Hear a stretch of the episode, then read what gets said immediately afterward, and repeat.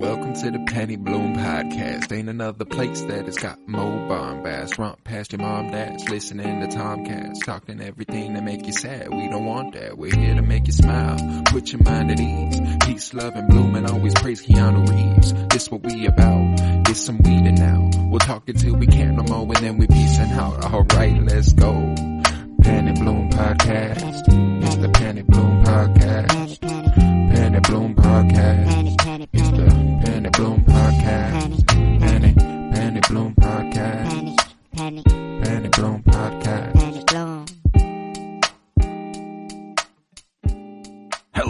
Everybody, and welcome in to Winter is Blooming, a Game of Thrones rewatch podcast by us, the Penny Bloom Podcast. Today, we are on our fifth penultimate episode, season five, episode nine, titled The Dance of Dragons. Quite the sad title after having watched the episode.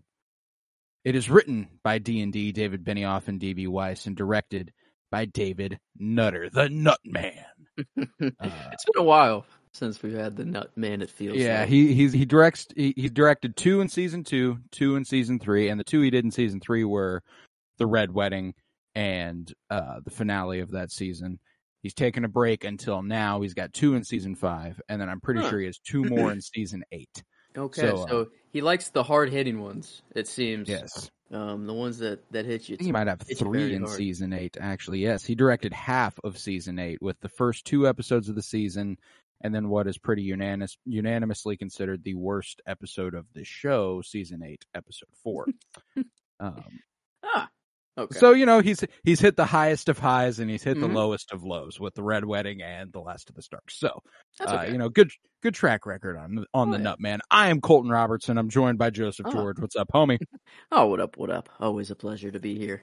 Oh, and it's always a pleasure to have you. And like I said, we're almost done with season five, man. If I mean, shit, we started this almost a year ago now. Our first episode was Halloween of 2022. So Dang, man. We're uh, we're getting up there. Uh, the Pretty season five finale. week. Yeah. Yeah, the season five finale will actually be like the year, the year anniversary of the of Winter is Blooming. You know, I mean it'll be October 30th, but you know, uh, Yeah. close as you can get on a Monday. I guess but that makes uh, sense. Yeah, 52 weeks. That's a year. We got five seasons of 10 episodes. yeah, you know, we There took a couple weeks off somewhere in there, That's so like uh, That's yeah. true. Boom. Worked out. nice, nice and Worked out. round like that. I like that Yeah. stuff. But uh, yeah, man, how you feeling about this penultimate episode? Ah, well, after what you know, having the House of the Dragon knowledge, this one was kind of cool to hear some like right. some deeper lore and and like and like maybe some some stuff that's gonna come up or whatever. Because I know I it reminded me. I'm I'm looking at the the fandom page and it's like spoiler warning for House of the Dragon, and I was like, whoa, I've never seen that before. You know, Hmm. like uh usually there's no spoiler warning whatsoever because you're getting the whole episode Yeah, breakdown. spoilers for Like, future Yeah. seasons of House of the Dragon. So, so that's pretty cool. Uh, but other than that, it was it, this all just kind of sucks, you know. Like I don't know, there's, there's there's not many good things that There's, happen like, here. there's like one good thing, and it's when Daenerys like flies away, Mm, and that's mhm. like it. Yeah, But even that is like out of necessity because there's just a yes, slaughter. literally, she needs to survive, and yeah, like Dro- if Drogon did not pop up there, that whole crew's dead. You know, like everyone. I mean, maybe they were holding off pretty well, but uh, I mean, whenever they literally heard just a single screech, a single dragon's roar, everyone was like, "All right, time out. What the game has changed now. Um, we are running." But yeah, this this episode, I mean, it was it was fantastic. I'm not I'm not gonna say like the episode sucked, but everything that happened kind of sucked.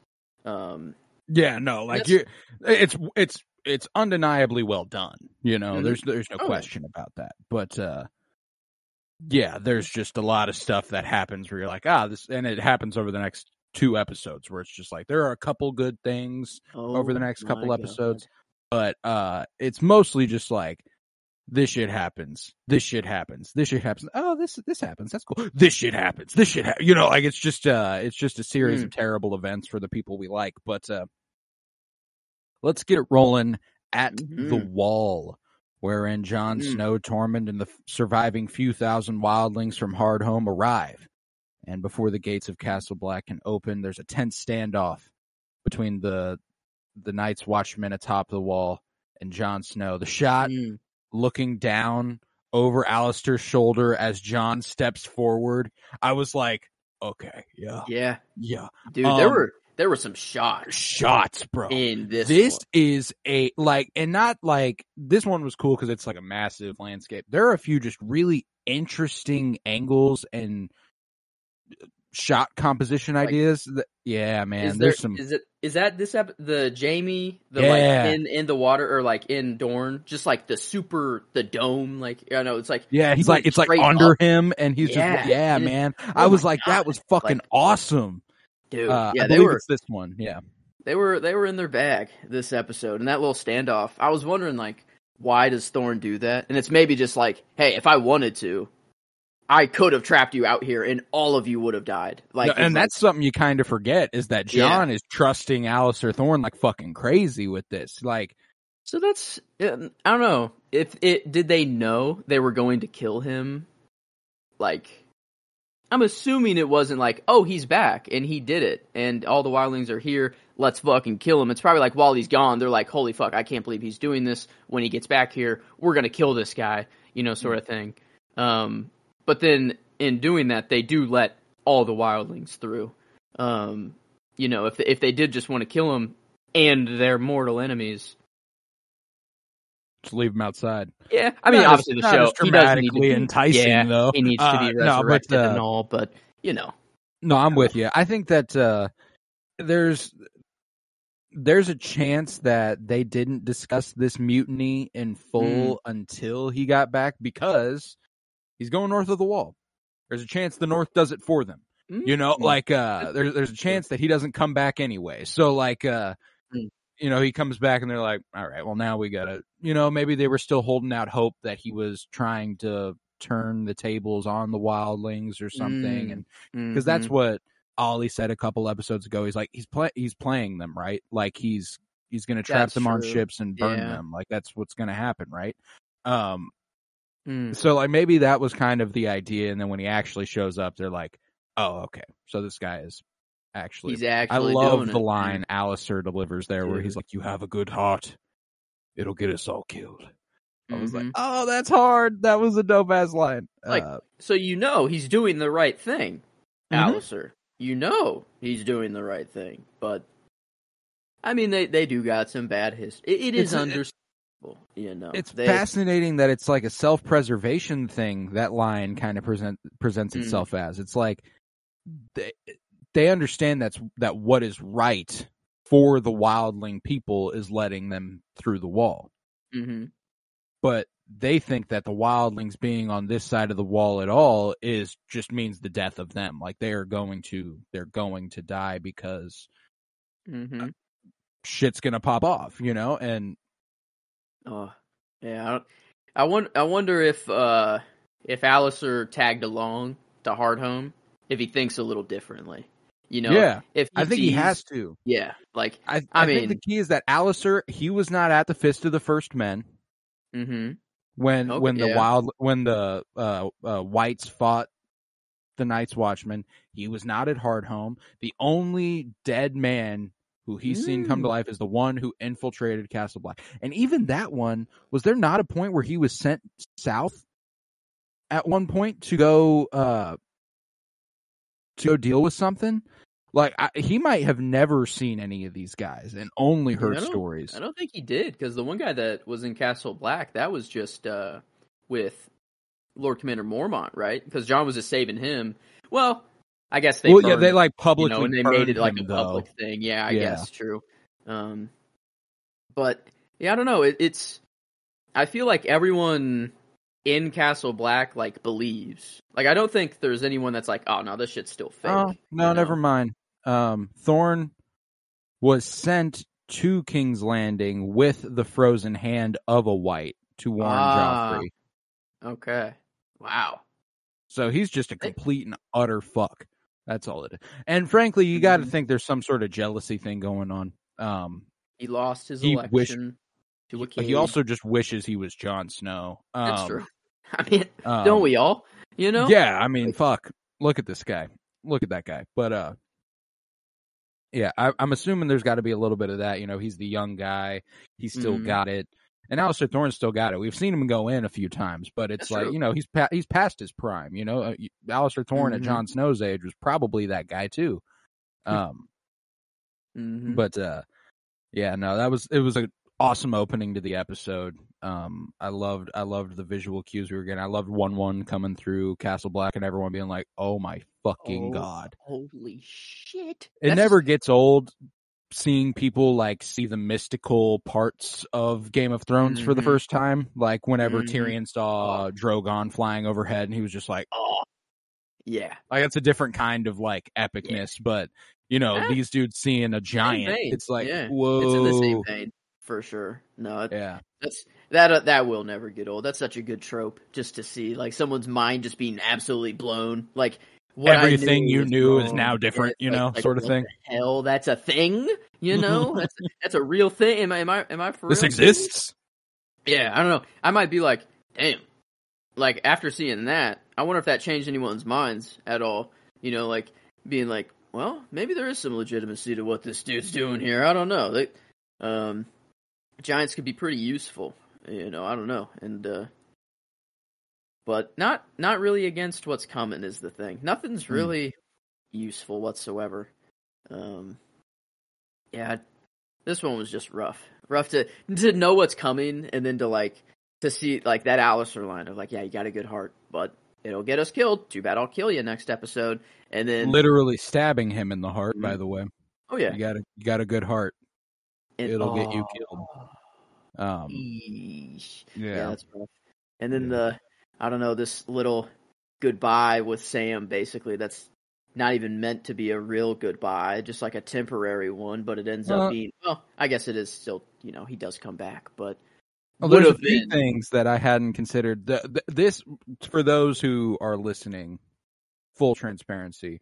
Me and mm-hmm. Joe are recording this one and the finale back to back. We watched them both, as you should with the season five penultimate and finale, because they play as a two-parter. There is so much that happens in these storylines that is one right after the other. So the goodbye with Sam and Jon isn't till next episode.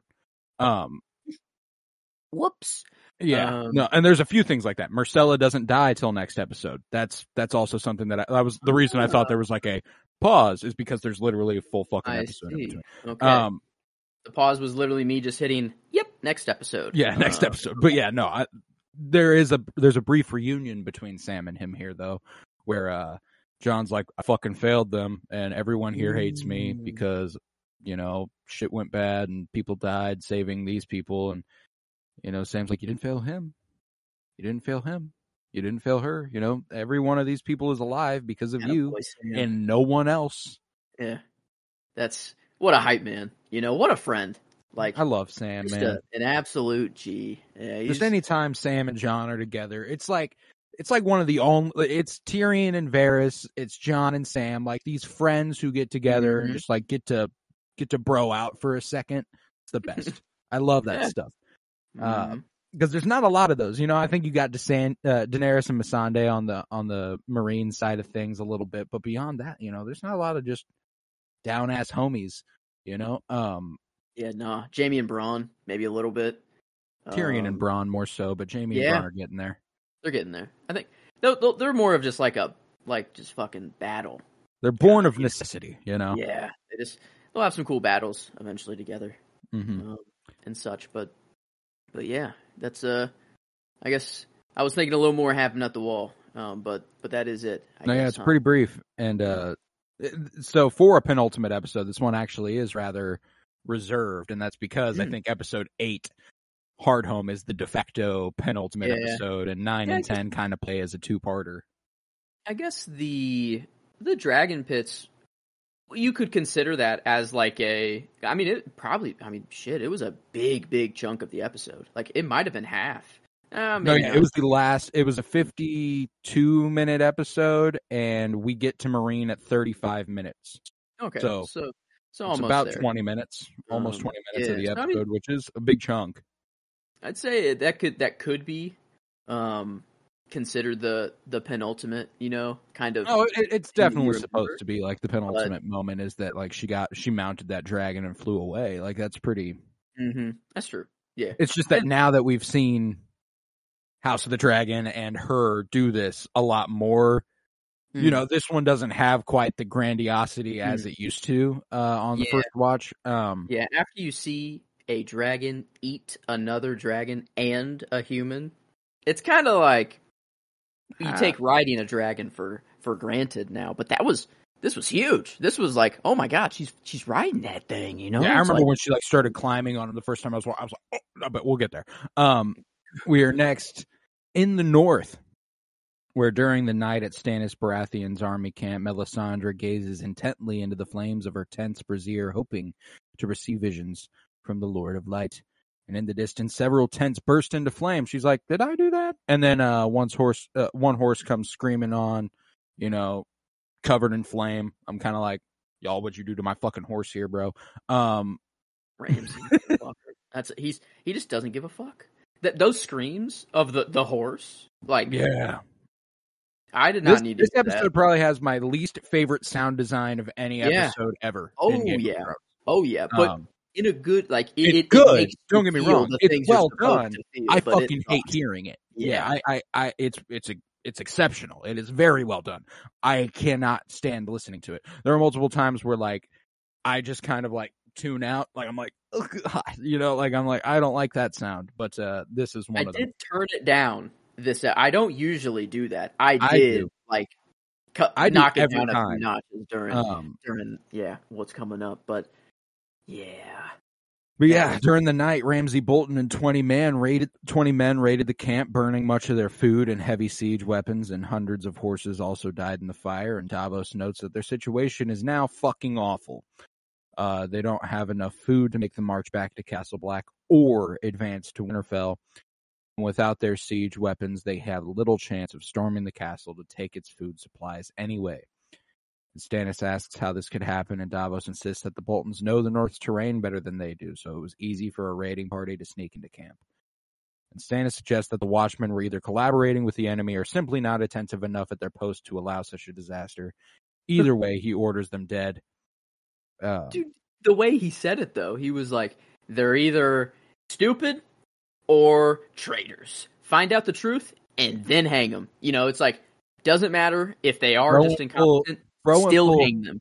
Yeah, like throwing full Ace Rothstein on it. Either you were too dumb to see what was happening, or you were in on it. You know, uh, either Literally. way, you're out of here. Yeah. Um, and they- they weren't. They weren't in on it. It's just Mm-mm. Ramsay's that dude. I mean, hate Ramsey, but this pretty good idea here. You know, Bro's I got mean, Bro's got the shit figured out when it comes to militarily, you know, Mhm. breaking rules of war. You know, I Yeah. doubt this is something that they're like, yeah, we do this. You know, like in Westeros. I'm assuming Mm, this is like a. fair. Like little.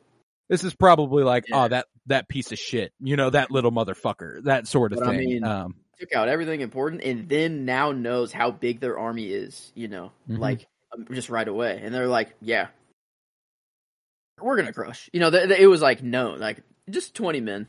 Good old Ramsay's just a fucking menace, dude. Dude is, dude is dude is fucked. Bro is fucked in the head. But yeah, so Stannis says to slaughter the dead horses for meat, which should also buy them a little time on the food side. And Stannis' demeanor becomes increasingly grave, and uh, as he believes there is only one course of action to take. He starts by ordering Davos to return to Castle Black. He's like, You cannot be here, as you will die with her, or you'll do everything you can to prevent it from happening. And I can't have that. Mhm. Um, so return to Castle Black, ask for more supplies from Jon Snow, and Davos is like, you could send literally anyone in the camp to do that. Um, why Mhm. the fuck would you send me? He's like, I didn't hire you as hand of the king for your military expertise. It's because you fucking sell. You can sell him on coming down and helping. So go ahead and do that. Um, don't come back empty handed. Eesh. Yeah, this this was just to get him out, you know. Oh, yeah. like because he he goes. Stannis is like, well, we're going. You know, let's let's roll. No no waiting for supplies. No none of that. It's just like I know what I'm about to do. This guy would prevent it at all costs. hmm He He's- loves yeah, my daughter more than I do. Yeah, yeah. Mm-hmm. Yeah, it's not good. What I I think my favorite scene of the episode is coming up. Like It's at- the like, next one. Yeah. I mean, it's hard but- to go against this one, man. Man, um, it's short but sweet, and it's yeah, it's like the, Davos visiting the tent of Shireen to say Mm. goodbye. You know, she's enjoying enjoying a good book by uh, Grand Maester Munkun about the Dance of Dragons, a major civil Mhm. war in the history of the Seven Kingdoms. And they share a laugh about how a knight tried to kill the dragon Vhagar by sneaking up on it with a mirrored shield. Uh, but it didn't fool the dragon, who promptly roasted the knight. Um, Did they say the name of the knight? I all? believe they did. Um, Hmm. Yeah, I wonder. I wonder if we if it's like a known character or if it's just some like I'm I'm betting it's just some fucking guy. I doubt Yeah. we ever even see something like this. I think it'd be funny if we did. That'd though. be- Like I hope we do. so Uh, that'd be just just a little sneak up like Medusa tactic sort of thing, Mhm. and then just just melts the shield completely and just the dude's just yeah. I mean yeah, like uh, no, I uh, I I also love this little bit of like George R. R. Martin Game of Thrones humor too, where uh, uh, you know, she's like, you know what he did. Like, probably roasted him alive, and they they like laugh together. You know, like it's it's funny, you know, but it's it's also not funny because it's like someone got burnt to death by a dragon. But like that's that's also kind of funny. I don't know. It's it's a good it's a good little moment for them to have before the end here. Mm. But uh Davos gives her a gift, a wooden Aw. stag figurine he has been carving as a present, and she asks why he has been so nice to her and he explains that he felt bad that his son Mathos also always insisted that his father learn to read and he never did. Mathos died in war and by teaching Davos to read, Shireen helped him fulfill his son's wishes. She tells him to make she tells him to make him a, or make her a uh, a doe to go with it. Uh, so he ha- so he can never so he's never alone. Mm. Man. Yeah. Mm. no, no, No. uh, uh and like Davo, like I don't know if Dav did Davos put it together that like she was going to be sacrificed, you know, because or do you think it was just like there's a high likelihood that like she just might not make it out of this, like they're they might go siege, they're like a lot of just bad shit's happening, like I just I'm leaving, I'm gonna like just kind of cover all my bases here.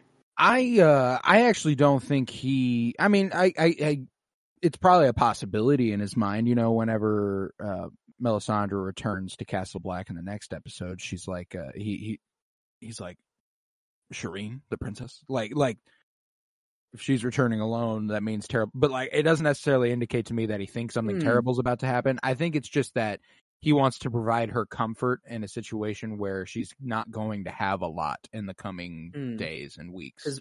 I thought I remembered like uh it was like Stannis and Davos were talking and they were like, "All right, yeah, we're screwed. Like that, that this is this is just fucked." And then he's like, "I, I don't like I don't know what to do anymore. Like what do we do?" And then he Stannis looks at Melisandre. Um and then Davos like sees him look at Melisandre and is like like no, she's not the answer, dude, you know, like sort of thing. Like I don't know, maybe I'm I feel like I remember something like that. And then Yeah, I mean that might have happened earlier in their little conversation uh, where he sends him off. hmm. Um, Yeah, no, I kind of had al- the inclination that he did kind of know here. Like he he might have pieced it together. Um, Hmm. But I, I- he he also is just a really nice, genuine dude, and you know they just have a really good relationship. So this could just be he's leaving for Castle Black. He wants to just say goodbye and and, and give a little gift.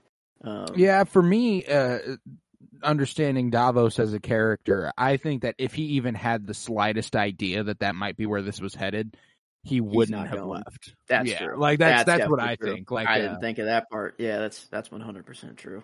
yeah, I don't think he Um, would have left if he thought it was even a possibility, and maybe that just shows how much trust he has in Stannis. Like, maybe it does Mhm. occur to him, but he doesn't think Stannis would ever stoop to that. Yeah, you know Mhm. like it, and i think that's a possibility so um that, Yeah. that- i think that's the danger there i don't think he necessarily thinks shireen is a goner i think it's Mhm. just that you know shireen's going to be in a terrible situation you know he says to stannis like i'm going back to castle black let me take Selyse and shireen you know Mm. let, let me take that's them true. this is no place for them and he's like no my family stays with me and he's like okay let me take shireen at least you know like uh this is no Yeah. place for a little girl Uh, no, they my family Ah. stays with me. Um, Damn.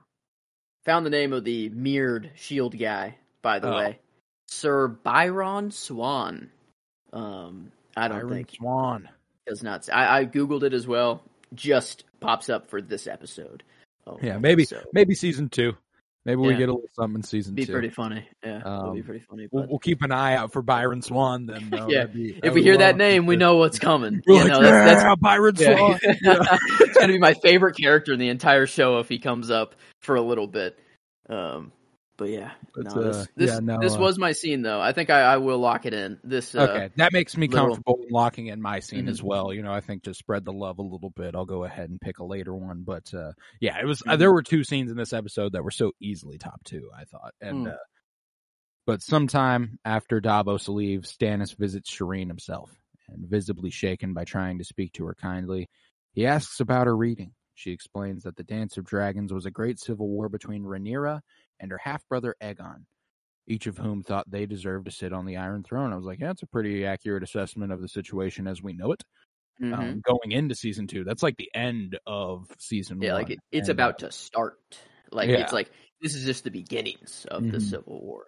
Um, Yeah, the great lords of the seven kingdoms each declared for one or the other. I thought of the I thought of the scene of Rhaenyra standing on the hillside getting dubbed. You know, like I, I this this made me want to rewatch Come House on. of the Dragon. real Yeah. fucking bad.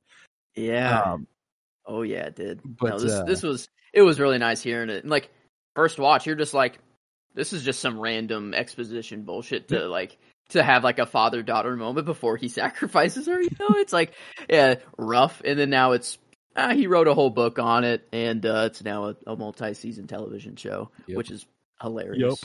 Um, But uh, yeah, the great lords of the seven kingdoms each declared for one or the other, and uh, brother fought brother, dragon fought dragon in a devastating war, and it was a disaster for the House Targaryen, who never truly recovered.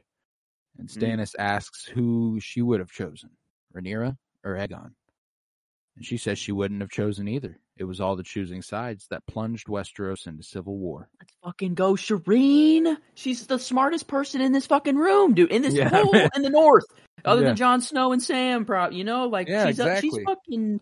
She's got a head on her shoulders, man. Ah, she's so mature, like it's crazy. And I almost, I almost chose that for my line, um, of the episode, just because I don't Mm. know. Uh, I I just kind of I hate the divide in anything. Like it's just labels, you know, that that Mhm. choose a side and then that's that's how you think and you're supposed to you know Right. you can't make any decisions on your own and it's coming from a however old she is you know a little girl uh, which is crazy but I, I did give her the the character nod um I gave her the He- performance. let's go she'll Yeah. get both um because i mean terrible performance to have to put on but a fantastic one that's for sure Oof, yeah, Uh, Kerry Ingram as Shireen Baratheon. I went with her. It's mostly for the next scene. Uh brutal. Uh brutal performance you are forced to put on in that moment. Uh God, but, uh, yeah, and in response to this wizened beyond her years response about not choosing, Stannis gravely responds that sometimes the world forces a man to choose even if he doesn't want to. But if he stays true to himself, he knows what he must do. And then it really isn't a choice at all Hmm. even if he hates doing it. And Shireen says, It's all right. I want to help you. How can I help? God damn it, dude. No. And like the thing is is what Stannis is saying is like making sense, but you know that he's trying to justify what he's about to do, Yeah. so it loses all of its like credibility completely. Yeah, it's like, no, because like Stannis has a good, uh, he does have a good point. At some point, there, like, no matter who you are, if you want to Mhm. avoid sides, you can avoid sides. But at some point, there's usually there's usually something someone does that makes you go, okay, I ain't with you. You know, like Mhm. that's uh, and that's Yeah. sometimes the world does force you to choose. But uh he's choosing, you know, himself. He's choosing the Lord of Light, and he's choosing to push forward to uh Winterfell at any cost. Um, Mm. and uh, you know, she doesn't care and asks if there is any way she can help, and he says that there is. Shireen insists that she wants to because she is Princess Shireen of the House Baratheon, his daughter. They hug and he embraces her tightly, and Stannis whispers, "Forgive me." And later on, Shireen Mhm. exits her tent as well and sees all the soldiers gathered around and asks where her father is. Coming to the front of the assembly, she sees Melisandre in front of a wooden pyre with a large stake in the middle. And it's at this moment Shireen knew something was not okay. Yep. Um, yeah. she begins to shout for her father, but is grabbed by soldiers who drag her to the pyre and tie her to the stake. And Melisandre soothingly tries to calm her by saying that it will all be over soon. And Shireen's cries ring out through the camp, but no one intervenes. Stannis and Selyse then appear in the crowd, but Shireen sees them and begs them for help, beginning with her father, knowing her Mhm. mom won't do anything. Hmm. But eventually switches to her mother yeah. as a last I mean- resort. It's you know, it, and that's that was really interesting to me because this this whole rewatch, I'm noticing that like Stannis is the only one who has any kind of feelings for Shireen, and you know, the mother hates Shireen. You know, it's like I, like it. She doesn't really fuck with Shireen whatsoever, but Hmm. it's just that I don't know, like. Stannis, he's already come to terms with it. You know, he's he's he's the king. He's doing what he has to do. That's how he's justifying it. But it's a mo- it's a mother right there. You know, seeing a Mhm. little girl die, and that's like in that moment. You know, she's very devout, devout. Oh yeah, devout. She's very devout, devoted, devout. Yeah, Yeah. Um, very, very, and and seeing her like break here just made it even harder. You know, oh, it dude, was like, this was uh, this was the hardest I've cried on our rewatch. Like we've done the we've done the red wedding, we've done Ned's death, we've done all this shit. This was the hardest one for me. Um, mostly because again, it's the weight of having approached it the way we've approached it. This this long standing relationship with the characters that we've formed instead of you know the first time I watched the show probably took me a couple months. You know, it, it, probably took me two months. We've had this character in our lives on this rewatch for like seven or eight months. You know, like Holy uh shit. yeah, yeah, like that's a that's a long standing relationship we're forming with some of the characters and uh man does it uh does it shake you to your fucking core. Yeah, she she appeared in season she first appeared in season 3 episode 4. So, you know, we were we were a ways into it, you know. Um Mhm. But one of the good ones, though, is the thing is that there's nothing bad about Shireen whatsoever. So no, it's like, yeah, not even a it- little bit. And she's so innocent. She's she's she's a young girl who has nothing to do with this. There's nothing she can do in this moment. You know, Melisandre begins praying and announces that they offer up the life of this girl to the Lord of Light, and sets the pyre on fire. And as she explained to Stannis before, she believes that sacrificing Shireen's life, which contains the power of King's blood, will gain the favor of the Lord of Light who in return will aid them in their time of need by lifting the blizzard. And Stannis believes that if they do nothing, they will remain snowbound and all starve to death anyway. And uh, Shireen continues to repeatedly cry, Mother, please, Father, please. And eventually, even Selyse, who has had a cold and non existent relationship with their daughter, suddenly breaks and rushes forward, begging that they cannot go through with this. Soldiers restrain her, and she sinks to the ground, crying in despair and Shireen's cries become even more frightened, even more painful, and they watch as the flames consume her, and then the screams of Shireen stop. Mm-mm. Yeah, no, no. I, I, I knew it was coming. Full well. oh, dude, it sucks and- though. Like, it is not good. I wasn't even like. I told you this is the hardest I've cried. I was literally sitting here like this on my fucking phone, just like trying to, I'm trying to get out of it as fast I'm just as you fucking can. listening to Yeah, what's happening, and I'm like, God, fucking damn it, you know. Yeah. I'm like, I'm not even reading the words on my screen. I'm just looking at my phone, like, God, Mhm. fuck. like uh, I, I had my my volume up, you know, where I usually have it, and I halved it, and then I'm like, ah, I'll have it again. Um, literally, yeah. I was like, I didn't mute it because I'm like, I, I want to, I you gotta, you gotta get the moment. It you know, you sucks, but like you got it, you gotta go through it, you know. And God, man, yeah, it's just yeah, a death no, that, that, shit's that will tough. never get easier, you know. Like uh, on no matter how many rewatches you do, it probably only gets harder. Actually, No, yeah, like this is know? uh, like this is a moment that like when I was watching it with Emily for the first time, I was like, we got to that scene, and I was like. Boop, boop, boop. I fast forwarded through it. I pressed pause. I looked at her. I said, "He burned his daughter alive." Um, and uh, she, she, Oh, and she was like, "What the fuck?" I was like, "It would be a lot worse if you knew if you saw what happened." You know? I, no, I know how you handle these things. I cannot show that to you. Um, yeah, yeah. That's that's that's probably a good decision there. I, if I could go back in time and fast forward, you know, for the first time, right. I think I might. remember, ah, dude, the first time you watched this, I remember just being like, Like, wait, wait, what? This Like, wait, show like, is just fucking sick sometimes, dude. Like, uh, in the end of season, we've had some hopeless, hopeless fucking endings, dude, uh, to seasons. You know, we've had the Red Wedding, we've had Ned's head getting cut off. You know, we, we've had also, we've had Ygritte dying at the end of a season, you know, Mm. Jon and his love, you know, all of that. Nothing is so hopeless as the end of season five, dude.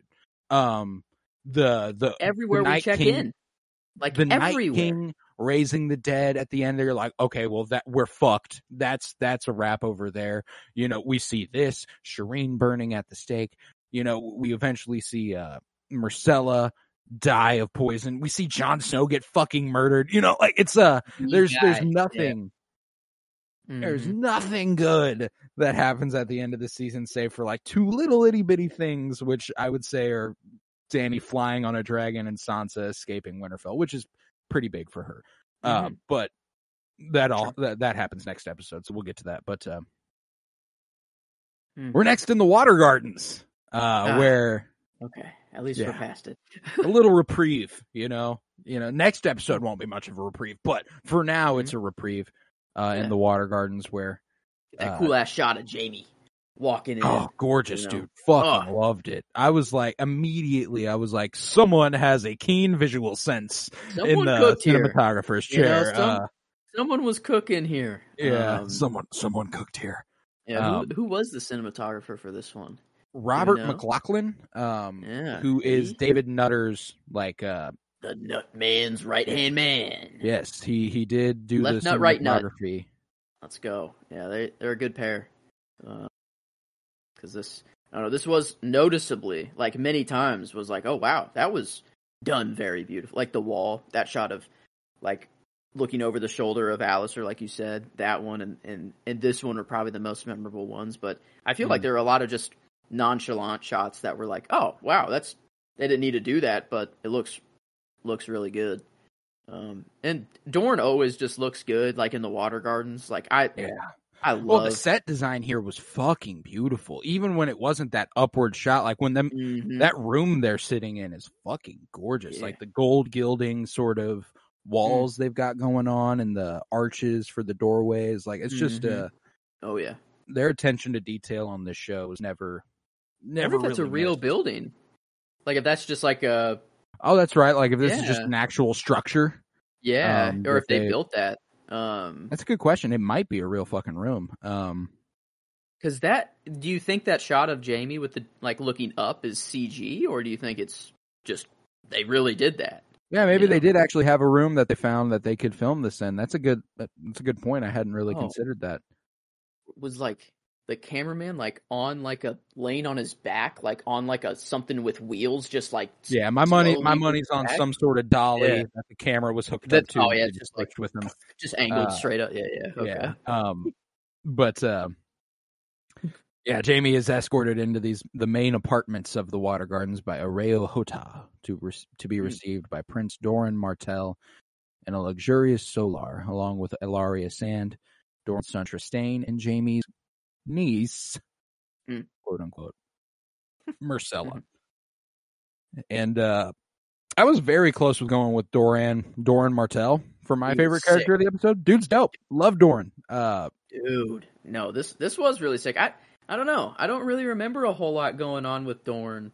Um, but this one was like it felt like he was planting the seeds for so much here. mm. Like uh just like if we want this, you know, alliance to last, we got to we got to, you know, we get we can't just kill each other. We don't want a war. I don't I don't want to go into that. And I'm like, yeah, man, this, this dude's spitting here. Like he's like I I like me some some Doran. Um and yeah, there are a few lines that were almost chosen as well here. He, some like mob lines almost, you know, like uh, bit, yeah. like what was the oh what did he say? Like oh yeah, like you mean a lot to me, and you're you or you're the mother of you know three of my uh, whatever. Uh, Yeah. you know, but like I want you to live a very long, fruitful life.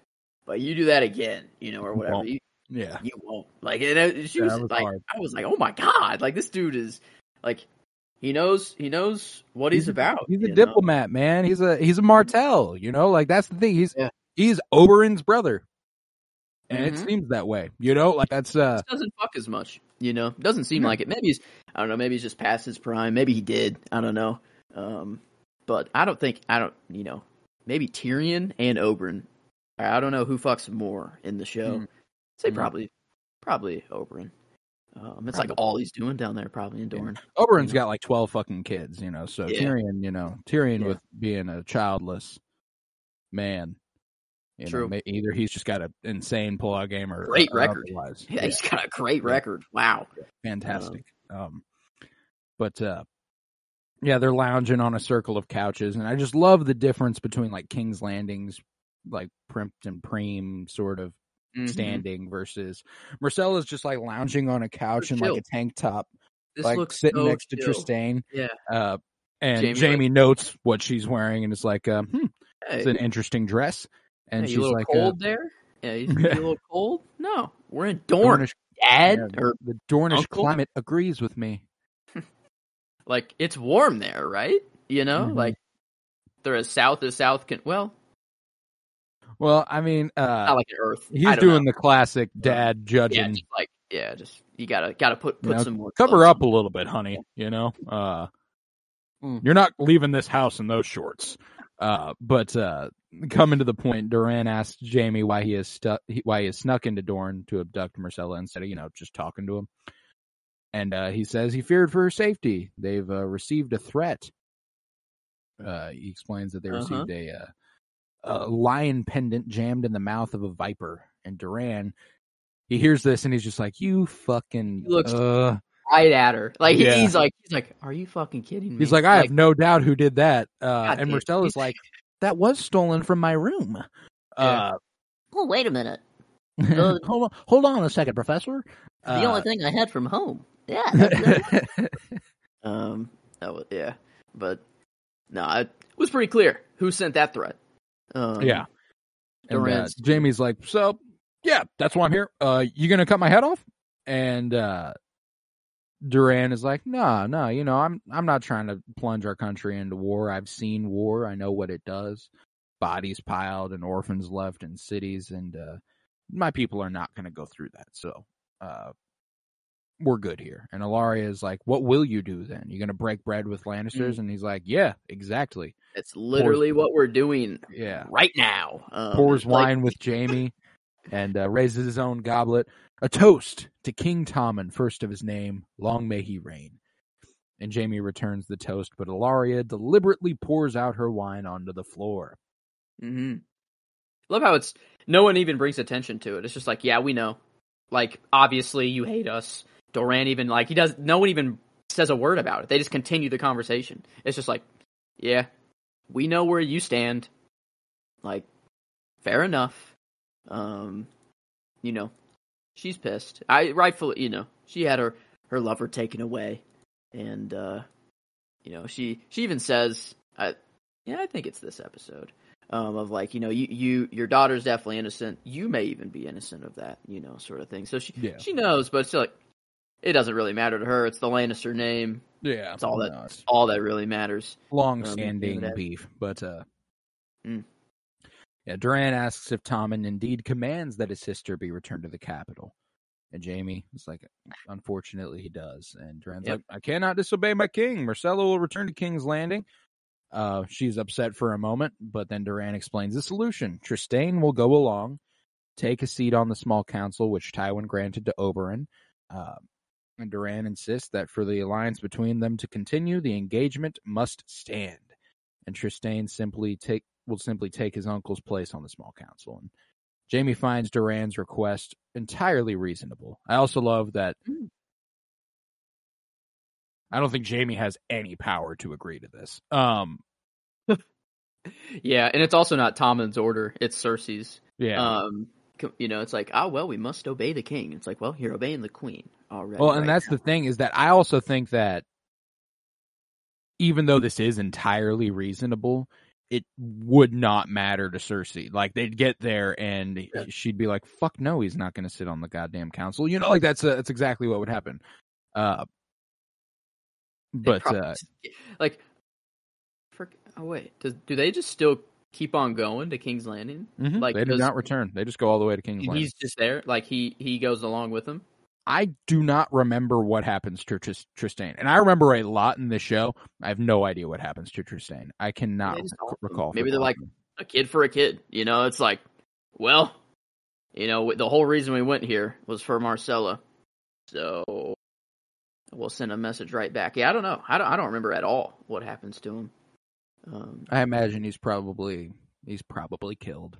If I had to bet money, um, Hmm. but uh, Ellaria gets up to leave and snaps that it is no wonder that Doran cannot stand. He has no spine. Um, mm, kind of a cool she- yeah, I mean, like super fucked up, but it's it's kind of dope. It's kind of a hard. It was kind of a hard line. Mm. Uh, as she walks out, he grabs her by the arm and lowers his voice, saying that she is the mother of four of his nieces, and for their sake, Hmm. he hopes she has a long and happy life. But if she talks to him that way again, she will not. Hard. Uh, All right, Doran. Okay, and he's just Prince Doran. Oh, I guess because it's like they don't there's have no a king. Yeah, Yeah. it's just they they have King Tommen. Okay, fair enough. Um, yeah, this dude's chill. I, I I was I was I was actually close to going with him for character as well, but then I'm like, ah, I can't really give another one to Shireen uh, from here on out. So I I slid it back to her, slid it back her I way. appreciate But that. hmm I went. Uh, I went kind of classic with it, and we we still haven't reached that, but uh, Okay. we will get there. Um, you know, Jaime's like, "All right, uh, what about my boy? What about Bronn? Uh, what's going on with him?" Uh, Bronn, you know, punched out Trystane when they tried to take Myrcella, and Jaime's like, uh, "What's the normal punishment?" Or, or, you know, Jaime's asked, bite, "What's the normal or- punishment for striking a prince where you're from?" And Jaime's like, ah, you know, it was all me. Bronn was following my orders. He's a mere soldier. You know, he, you know, if him. anybody should be punished, it's me. all right, Jaime, like sticking up for Bronn there a little bit, you know, and I don't think he'd stick up for Bronn so hard had he not been assured his survival.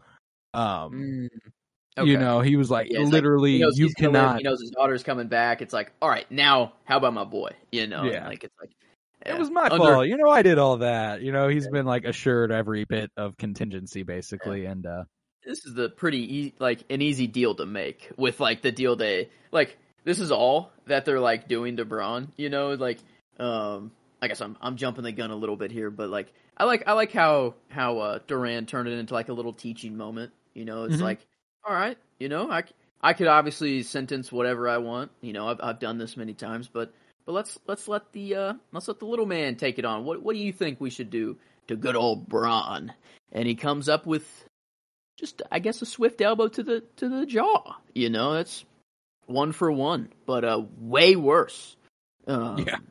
Like it like it- did Bronn lose teeth here? You know, like yeah, I think um like out, it- I don't I don't did he spit out a tooth? I don't know. I'm um, but yeah, no, this this honestly, like the Dorne scenes were they were dope. pretty I like good. these scenes. Yeah, Um, man, I kind of forgot how how well done they were.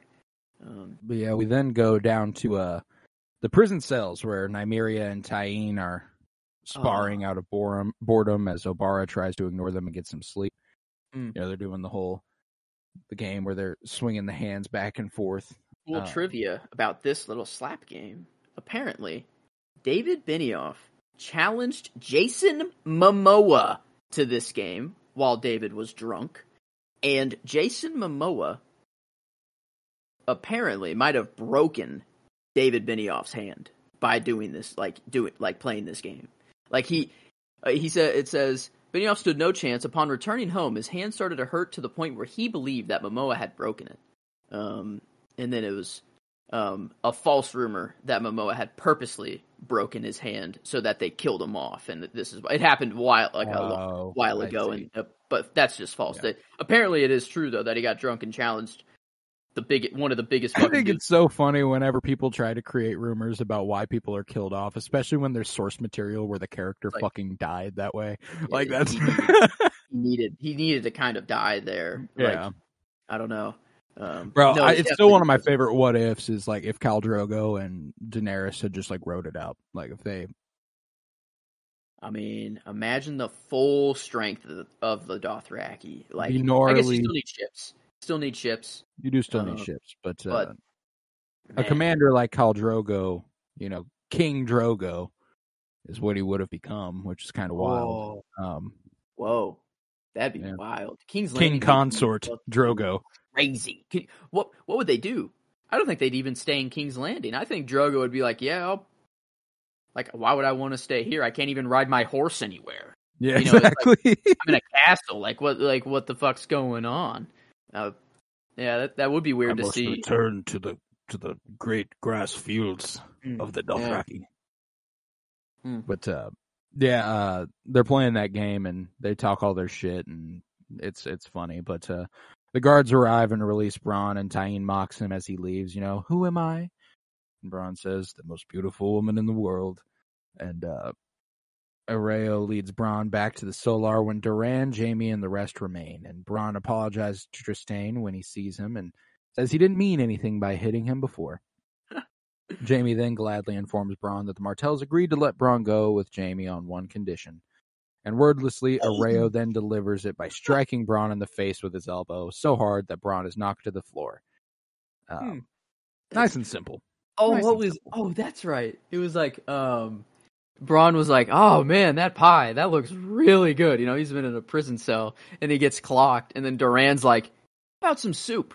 Uh, because you won't be able to chew anything right now, dude. Like that was, Right. I remember Doran just delivered a lot of just hard, like, Yeah, he's a, like- a dope ass character, man. I like I liked it a lot. There's a Mm. there's there's an interesting element to this character where like uh well and like all, this whole situation. I love this whole Bronn the whole Bronn thing because whenever he's you know approached, he's like, "Am I gonna like what waits for me at the end of this walk?" You know, he's like, you'll find out soon enough. and then it made me think like I I take for granted sometimes that like I just know who lives through situations, so sometimes I don't like think about it. But that the Dornishman's wife song he was singing a couple days ago, he like meant it when he's like, "Brothers, oh brothers, my days here are done. The Dornishman's taken my life." You know, he's Yeah. like, "I'm done. I guess this is it." yeah, You know, uh, the answer that the guard gave him, like, "You'll find out soon enough." Yeah. That's like, you don't want to hear that. You know, No. that's like, well, I would have rather heard yes. Um, actually, you know, like I, I don't know, I would have rather heard like just a definitive answer. Um, yeah, no, that was, I don't know, love, man, I don't know, I might, no, I'm sticking with the Shireen and Davos. I was thinking about maybe switching to one, but I feel like it's like all the Dorne stuff is really good, but there's not like one particular scene that could beat no, out. not particularly. was I don't think, but uh, Yeah. Later in the courtyard, Areo brings Ellaria and the Sand Snakes before Prince Doran in his wheelchair, and Doran gives Ellaria an ultimatum. She can either choose to swear allegiance to him, or she can choose death. Restraining tears, she kneels and kisses his hand. Doran says he believes in second chances, and she is forgiven, but sternly warns her that he does not believe in third chances. Again, hard ass line from Doran. Dude. Uh, Yeah. I'm actually I'm gonna switch my character to Doran after all this. Uh, like Man, yeah, he he kind of owned here. Like, he's not gonna have uh, many more opportunities for it. You know what I mean? true. Um, Yeah, yeah. I don't remember even. I'm pretty sure that's gonna be like season six premiere. He's he's fucking gone. Like it's it's not long. Just like um, natural causes or like someone killed No. him. uh, no. Oh, dropped- okay. then Mhm. finds Jaime in uh in the study, writing a letter back to King's Landing, informing him of his return, and you know she gives him shit. You know, you write like a seven year old. He's like, "Yeah, not a lefty. Uh, your your kind maester has agreed to transcribe it for me and send it off." Well, it's funny just seeing the like actual written on the like how it's so Yeah. like crooked and like just getting Yeah. bit, like I don't know worse as it goes. I thought I don't know that was was just kind of does to write like a seven year old. Then Yeah, I mean, dude, never written with his left hand before. You know that. Yeah, that yeah. I mean, if I were to do that right now, I mean, I'd oh, I I write like shit with my left hand. like I'd also have to like hold- take my sweet fucking time to make anything look Mhm. Like I don't Yeah. think I can hold a pencil in my left hand the way that I hold a pencil in. That's what I was just know? thinking. It's it's crazy how there's nothing different about your hands at all, but you're so uncoordinated with one of them. It's like it's crazy. You try to throw a baseball with your left hand, you literally look like you don't even know how to throw a baseball, but then you just do it with with your dominant hand. It just it's like yeah, I don't, that's just crazy that that's even Yeah, like, I Like a can do thing. that like shorthand scribble thing with my right way better than my fucking Mm. like than my left Mhm. hand writing when I'm taking my fucking time. You know, like that's uh Yeah. it's hard. Yeah, but um yeah, uh, Ellaria notes how odd it is that she and Oberyn were looked down on for their sexuality in King's Landing, and Jaime Hmm. is scorned for his incestuous love for Cersei, to which he remains silent and gives no acknowledgement. Though a hundred years ago, if his name were Targaryen, no one would have blinked an eye at such a relationship. Cryptically, perhaps spurred by Doran, she then says that she knows your daughter, Mm. Myrcella, had no part in what befell Oberyn. And maybe even Jaime is innocent of that. She she exits, and Jaime is left to ponder what seems to be an apology. Yeah, but a very weird, like way to end it. You know, your daughter's innocent, and you might be too. Mm. No other. Words. Adios, It my friend. leaves. Yeah. yeah, and like, is that a threat? Is that an apology? Is that a? I don't know how to take that. Um, Right. He just kind of walks, like, watches her walk out the room, and is like, okay. Um, doesn't know. Yeah, just doesn't know really what to say there, but yeah, knowing what's coming though, just man, Brutal. yeah, that does hurt. Does hurt. Um, we won't get we, we won't get there for a little bit, so I'll let it Well, yeah. But Yep, that concludes the story in the Water Gardens. We're now in Braavos, mhm. wherein Arya in her Lanna persona is once again pushing her cart through the canal street, canal, canal streets of Braavos. Um, sometimes Coco. oysters, clams, and cuckoos. ugh, God, that that one dude, that one just like fuckhead in the street too. That was like, man. Oh no, No, the guys no, before. yeah, before. yeah, yeah, yeah. how much for your little clam? I thought she was gonna have a comeback with Cockle somehow, you know. Right, But, right. uh, I mean, I guess it's in this identity to not be Arya Stark. you know? right, right. Um, so so that's all right. But I mean, I thought a cockle joke was. I mean, I, I thought I don't know. I've never really heard cockle before, and I thought it was just a setup for a joke, and then it didn't land, and I was like, ah, okay. That's a disappointment. No, you're right. There was absolutely a missed opportunity there. But uh yeah, she passes the thin man who sells insurance to sailors, having uh, been given a mission by the faceless men to assassinate him with poisoned oysters. And just as Hmm. she reaches him, however, she stops in her tracks as she stares fixatedly on a boat at the dock, which has caught her full attention.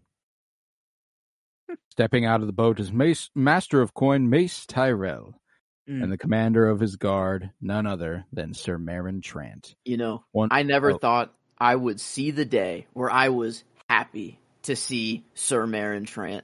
When he popped out on this boat, I was like, let's fuck it. It clicked. I'm like, oh my god. It all came wow. back.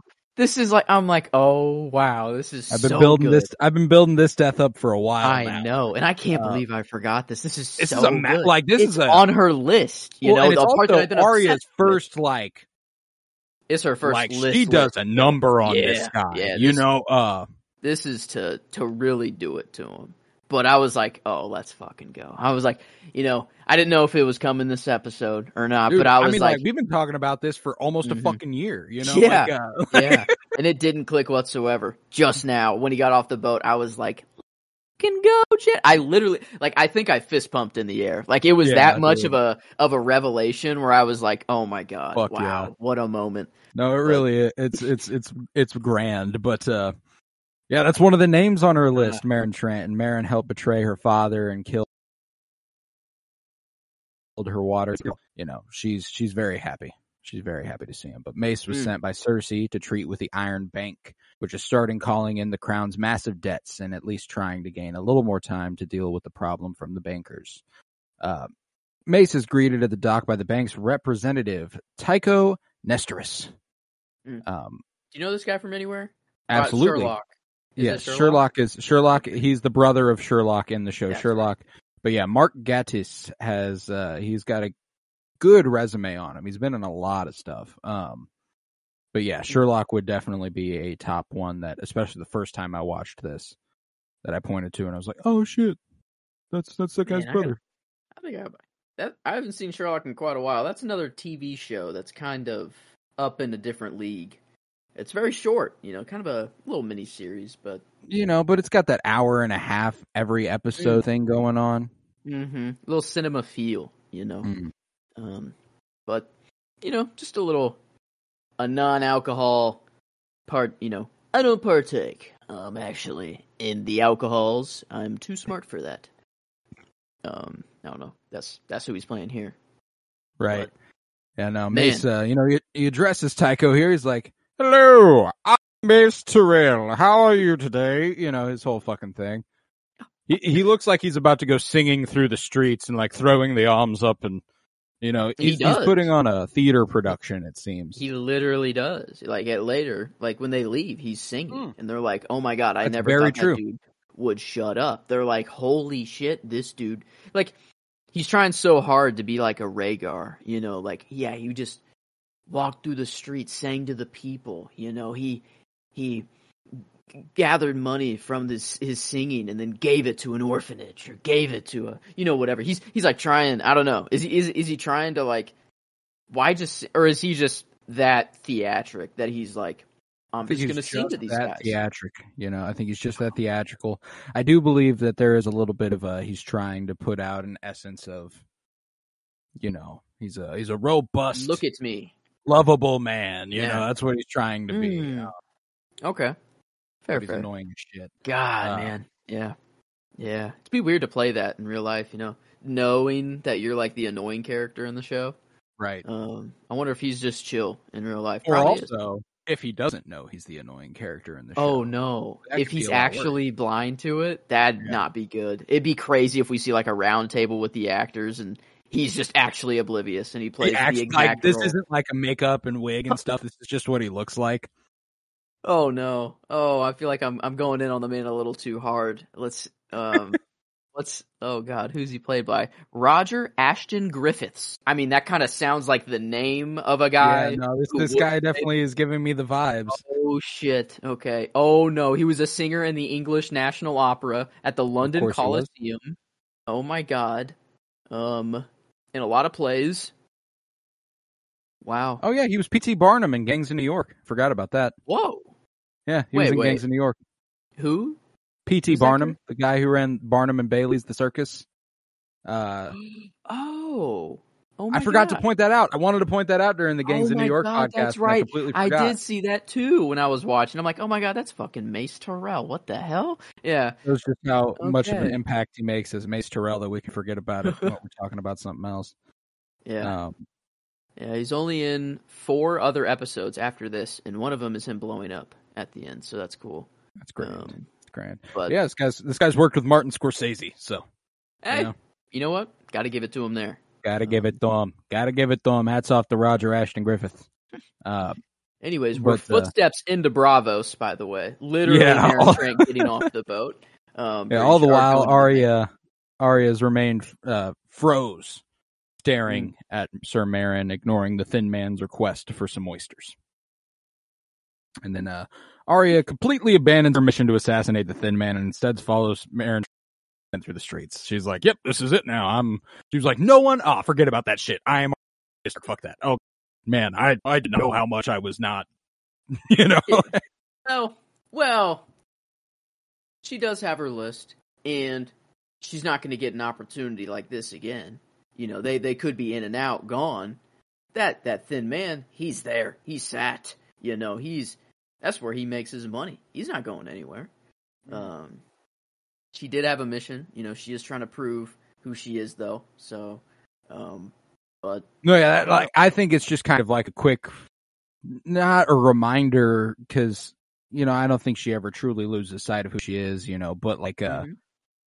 Mm-mm. y- it shows just how much of a means to an end the faceless men are to her. You know, Yeah. she's like, "Oh, Meryn Trant, okay, fuck yeah, sorry, gotta go." You know, I I ain't got shit to do. Um, This one's understandable. I mean, fuck Oh, this yeah. guy. This guy fucking sucks. oh my dude. god, they like he already shit. sucked. He was already terrible. He was already a terrible person. Turn him But up to twelve. You know, they were like, turn- what if we made him one of the worst people though? Mhm. You know? Yeah. They went full Tarantino with it. You know, like they, they did the whole Mm. You know, they've already Mhm. made him bad, but you know, sh- from what we've seen so far from him, stabbing out his eyes and stabbing him like 15 times in the chest and then slowly slitting his throat might be, you know, a tad over the Mm. top. But after what we see, it's perfect. It's exactly what he deserves. That's If exactly anything, what he it's needs. underwhelming. You know, I think yeah. I think uh more could In fact, it might have been to too quick. Yeah, I know. I think I think it was a little merciful from Arya.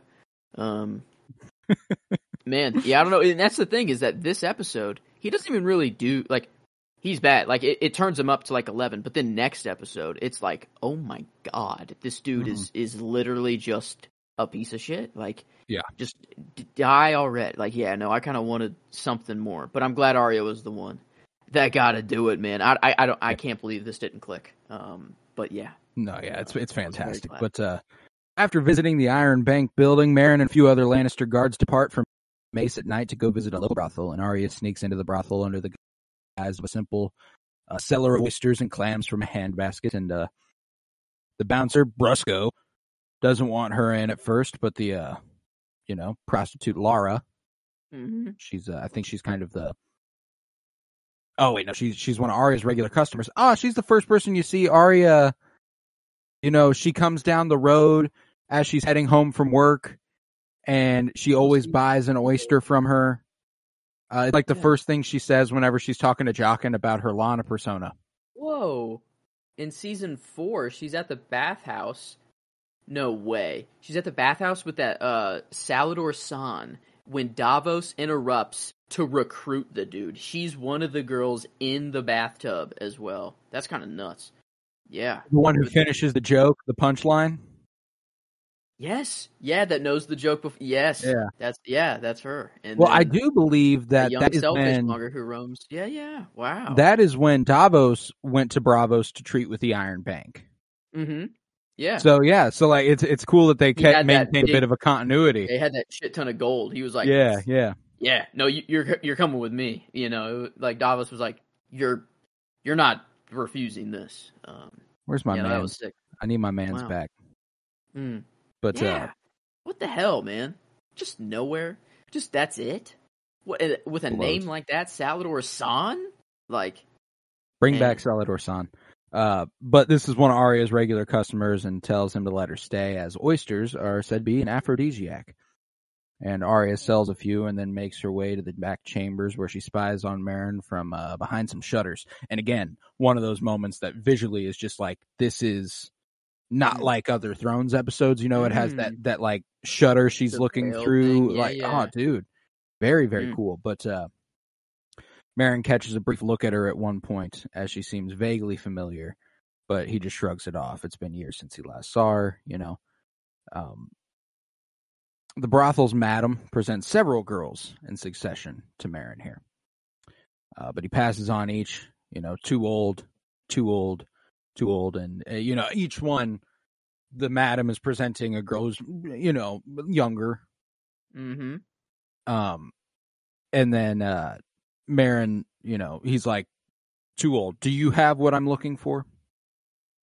Yeah. And I love that, like, even though they provide this service, they try like, not to. every time that he says too old, each time it gets increasingly more like, oh, you know, and like Mm. even the madam and each girl that he's saying is too old keeps going like, oh no, you know, like they they're all uncomfortable with the situation, and and the madam even has to like regain her composure and be like, of course we do. I'll be Oh, right yeah. back.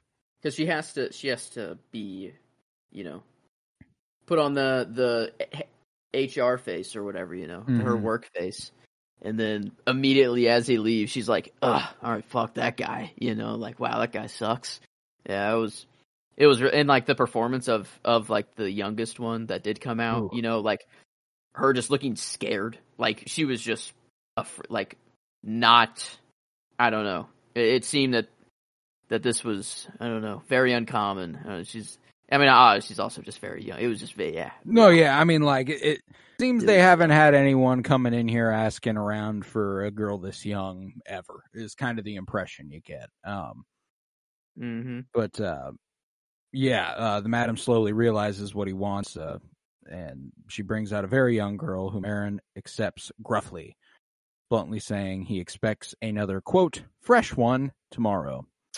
Um, Dude. God. Yeah, Oh. yeah, fucking horrendous. And after he leaves the madam, uh, runs into Arya and chews her out. And later on, Arya returns to the house of black and white, empty handed, handed, having abandoned her first mission for the Faceless Men. And when Jaqen H'ghar asks what happened, she lies to him and says that the thin man simply wasn't hungry today and didn't order any of her, her oysters. And Jock quips that perhaps this is why he is the thin man. Mm. And Arya promises that she will follow through on the assassination tomorrow. She departs, and while Jock seems to suspect that she was lying, he makes no outward reaction of it. Um, Mhm. yeah, interesting way to handle that on Jaqen's part. Usually, you know, when someone lies, they like what we've seen is you you smack. He them, knows. You know? No, Yeah. he. I think he knows. He knows exactly what she's doing. Um, and I think, like, I think this is it was set up on purpose. They they know, um, that Meryn Trant and uh, Loras. What? No, not Loras. Fucking Mace. Mace, thank you, Tyrell, are coming over. They know they're going to come in on this port to the Iron Bank. They know this insurance guy's right fucking there. Go kill him on this day that they're coming in. Let's see if you let's see if you can if you're up for the task. You know, let's see if you can actually put Arya Stark away. Yeah. Um and then what kind of nailed the coffin or put the nail in the coffin for me was next episode. Like her punishment um that she gets is the same punishment she gives um, Mace, Hmm. and it was kind of like okay, I Give think Mar- like there, yeah. Mar- oh, sorry, Meryn Trant. Um, wow, flipped him uh, twice there, but yeah, no, I think I think Jaqen's in the know. um, Oh yeah, and I think there's a lot there's a lot that points you in that direction, especially considering that by the end of her arc here, like at all, Jaqen is never actually grooming her to be a faceless man. And he know he knows that she's Mhm. not going to join their order. Because when he sends her off at the end, he like he's like he like kind of smiles and he's like, Yep, this is this is where you're supposed to be, this is how things are supposed to go. I was just Yeah. supposed to help you along, you know, and uh Mm-hmm. I think like so. I'm, I'm with you there. I do think there's a certain degree Yeah, of like this is how things have to happen. Yeah, Um, like this is one like maybe you got to cross a line. You know, she hasn't killed anyone like this yet. You know, you got to kind of if you want to be a killer like Jaqen, if you want to be like the weapons that they are, you kind of gotta just gotta go like that. crazy on some people. You gotta like Yeah. You gotta go cra- crazy emotional kills so that just another assassination or just a random whoever is just like nothing to you. It's like oh okay whatever Right. yeah I'll do that. That's nothing. Um, so so, yeah, I don't know. I- that concludes the story in Braavos for us. Mhm. Um, and now we are in Meereen, wherein, attended by Tyrion Lannister, Missandei, and Daario Naharis, Daenerys sits in the royal box at Daznak's pit. Hizdahr zo Loraq arrives late, claiming to have been putting the final touches on the arrangements for the event, quote unquote. When the first two combatants take the field, Hizdahr indicates that Daenerys is to start the fight with a clap of her hands. Daario verbally spars with Hizdahr for much of the first match, drawing Daenerys' attention from the, you know, spectacle in front of her, which is sweet. Fucking loved it. You know, I love that Daario, you know, he's talking shit, you know, Cool. to, talking shit and freaking turning on Daenerys at the same time. uh, it's his You goal. know He this wants is to like distract her. He knows she doesn't like this shit. know. I don't know. I think this is how he speaks in the bedroom a little bit, or this is why like Daenerys just finds him attractive because he's just such an attractive man as well. Oh, don't as, get like, me wrong. This is undoubtedly hot. Um, it's undoubtedly hot, like but I think he, he knows exactly what he's too. doing to distract her from this. Mhm. Yeah, Um, yeah. Which is even more hot. You know, that's just Oh, even more. dude. That's even more attractive. But yeah, the the shit talking about how the the big men could never keep up with him because he was too quick, and then the big guy cuts off the little guy's head. Thought that was funny. Um, Yeah, well, I, I mean, I mean, they were really setting up the little guy to win, and I was like, hell yeah, let's go. And like Tyrion's there too, so it's like, you know, seemingly we're gonna get the little guy to win, but uh, no, no, that uh, that big dude sliced his head off pretty clean. oh, he Um, did. Oh, he did. Now, didn't yeah. he? Um, yeah, and and Hizdahr, um, like what what's up with? It, wh- why was he late? Is there actually like, do, do we get reasons why he's Uh, he late? just he just says he was putting the final touches on the uh, on the arrangements for the event today. as in the Sons of Harpy Probably. or no? But like he died, he they kill him. You? I, I think it was just he was hoisted by his own petard. They were just killing motherfuckers, and he happened to die. Was that just the plan? Just kill, just, Just kill, kill. as many people in here. Because I guess yeah, That's they where killed my just money's at. crowd. Yeah, crowdsmen. Okay. Huh. Hmm. But is it ever called back to? Do you know? Like, did they ever, like, in later story? I don't know. Like in the. I don't think. I think this is supposed to put the idea that he could have been working with them to bed, because Daario, like, his daughter's like, "My queen, come with me. I know a place that we can hide." And Daario's like suspicious of that, and then the Sons of the Harpy start stabbing him, and he's like, "Oh, okay." Oh, maybe he was going for be trying to be the king because he's married now, and Hmm. if Daenerys goes, he's the king of Meereen. Yeah. Um, and maybe this was just a hope, you know, a public, not a, not an ex, not like an assassination. So it's like uh, kind of obvious, or I don't know, but the, a little less obvious, maybe. I don't know. Yeah, you know, Um, Yeah, I, I I could I could see that, but regardless, um, next up in the next matchup, her attention returns to the arena when Jorah Mormont gives the uh, traditional dedication to her. You know, I fight, or uh, I Mhm. live and die for your honor, your grace, or whatever the fuck. Uh, my oh she glorious queen. The voice. Yeah, she, like, yeah. I was close. You know, uh, I went with. Doran. I switched it to Doran, but Mhm. I almost went with Jorah, and the reason I switched is because I gave it to Jorah for like the same reasons as a couple episodes ago when I gave it to Jorah last. Um, Mhm. and it's like, well, yeah, Oh. you know, I. But it's fine. It's fine. You know, so spread the love a little bit more. Doran's not going to get many yeah. more chances, but uh, Yeah, he deserves one. Um, Jorah, Jorah's got a little bit longer to go. And he's got some cool, cool story arcs. oh, to be Um, sure. But uh, in spite of Jorah's previous successes, he has decidedly mixed results in the grand melee he finds himself in. Uh, it begins with six fighters, uh, with Jorah pairing up with a Norvosi long axe fighter similar to Areo Hotah, who we see down south Mhm. in Dorne. Uh, same type of fighter here. And uh, the Norvosi is able to land several blows against Jorah, eventually knocking him to the ground. However, Jorah is able to bring out his dagger and eventually bury it in the Norvosi's chest after a brief melee. He's not doing this like he did last time, which is the other reason I was considering picking him. He has to Mhm. he has to fight for He his life to. here. Yeah. Yeah, there's no only one. Well, and it's the it way he like positions the body towards. Dan- there is like a. It feels like there's like an animosity there, which is why it's almost believable when he picks up the spear and throws it up there that it might be at Daenerys. You know, we know it's not, but the, Mhm. he does everything with a, a certain sort of aggression that you don't really see out of him typically. Maybe the grayscale's getting to him. Right. You know, he's he's uh because I don't know, we we've seen him kind of effortlessly take out people. And this this is like a higher, I guess, you know, like this is the major leagues, I guess, you know, Yeah. as co- to compared to the the single A ball that he was playing down in, you know, when he just dismantled Right, everybody without right. killing them.